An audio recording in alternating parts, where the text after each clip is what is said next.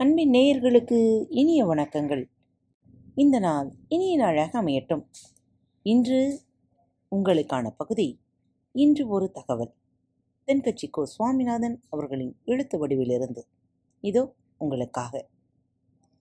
மாயை. ஒருத்தர்கிட்ட பேசிகிட்டு இருந்தேன். அவர் சொன்னார் இந்த உலகத்தை மாயைன்னு மகான்கள்லாம் சொல்கிறாங்களே அதை நான் நம்ப மாட்டேன் சார் அப்படின்னார்.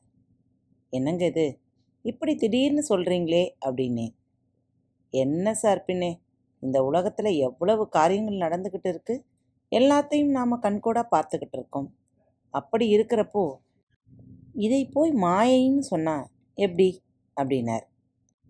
மாயைனா ஏதோ அடியோடு இல்லாத ஒன்று அப்படின்னு அவர் நினைக்கிறார். அதனால் அவர் அப்படி சொல்கிறார் மாயைங்கிறது அடியோடு இல்லாத ஒன்று இல்லை. இப்போ முயல் கொம்பு குதிரை கொம்புன்னு சொல்கிறோம் அப்படி ஒரு பொருள் அடியோடு இல்லை. ஆனால் மாயைங்கிறது அப்படி இல்லை. மாயைங்கிறது எப்படின்னா அது இருக்கிறதா நினைக்கிற வரைக்கும் இருக்கிறதாக தோன்றும். காணல் நீர் மாதிரின்னு வச்சுக்கோங்களேன். காணல் நீர் கண்ணுக்கு தெரியுது. அதாவது தூரத்தில் தண்ணீர் இருக்கிற மாதிரி தெரியும். ஆனால் உண்மையிலே இங்கே தண்ணீர் இல்லை. அங்கே தெரிகிற தண்ணியை குடித்து நாம் தாக சாந்தி பண்ணிக்க முடியாது. காணல் நீருங்கிறது உண்மையான தண்ணி இல்லைன்னு தெரிஞ்சவங்களுக்கு கூட காணல் நீர் தெரியத்தான் செய்யுது. அங்கே தண்ணி இல்லைங்கிறது நமக்கு நல்லா தெரியும். இருந்தாலும் கூட தண்ணி இருக்கிறதாகவே தான் தோணும். அதுதான் மாயை. இந்த உலகை மாயம்னு உணர்ந்த ஞானிகளுக்கு கூட இந்த லோகம் தெரியதான் செய்யுது.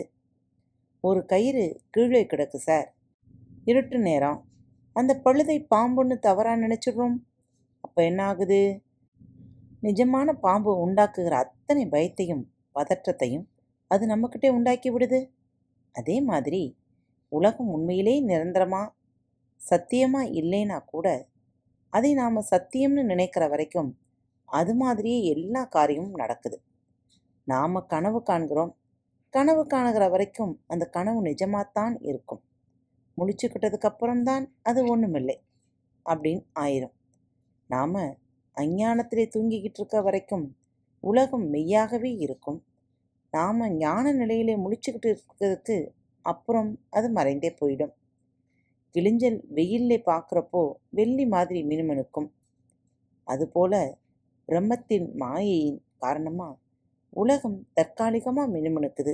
அவ்வளவுதான். அது சரி. ஞானிகளுக்கு இந்த உலகம் இனிப்பாகவும் நமக்கு இந்த உலகம் கசப்பாகவும் தெரியுதே. அது எப்படி? சர்க்கரையை உபயோகப்படுத்தி பாகற்காய் மாதிரியே ஒரு பொம்மை செஞ்சு வச்சுக்குவோம்னு வச்சுக்கோங்க. அதாவது சர்க்கரை பொம்மை பாகற்காய் மாதிரி இருக்குது விஷயம் தெரியாத குழந்தை அதை பாகற்காய்ன்னு நினச்சிக்கிட்டு ஓடி போயிடும். விஷயம் தெரிஞ்சவனுக்கு அது சர்க்கரைங்கிறது தெரியும். அது மாதிரி தான் ஞானிகளுக்கு இவ்வுலகம் இனிப்பு நமக்கு கசப்பு. இவ்வளவும் காமக்கோடி பீடாதபடி பரமாச்சாரியார் சொல்கிறார் அதனால் இந்த உலகத்திலே நாம் எப்படி வாழணும்னு கேட்டால் தாமரை இலை தண்ணீர் போல வாழணுங்கிறாங்க பெரியவங்க. ஒட்டாமல் வாழ்கிற வாழ்வு அது. தாமரை இலை தண்ணீர்லே தான் இருக்கும். இருந்தாலும் தண்ணியில் ஒட்டவே ஒட்டாது. ஒரு துளி அது மேலே விழுந்தாலும் அது நிற்காது ஓடி போயிடும். இந்த காலத்து பிள்ளைங்க அதுக்கு புது விளக்கம் கொடுக்குறாங்க. கொஞ்ச நாளைக்கு முன்னாடி ஒரு சின்ன பொண்ணு என்கிட்ட வந்து இன்று ஒரு தகவலில் என்னென்னமோ சொல்கிறீங்களே தாமரை இலையிலே தண்ணி நிற்காது ஏன் தெரியுமா சார்? அப்படின்னு கேட்டது. நீயே சொல்லுமான்னே தாமரை இலையிலே தண்ணி நிற்காது ஏன்னா அதுக்கு கால் கிடையாது. அப்படிங்குது சார். உலகம் என்பது ஒரு மாயை.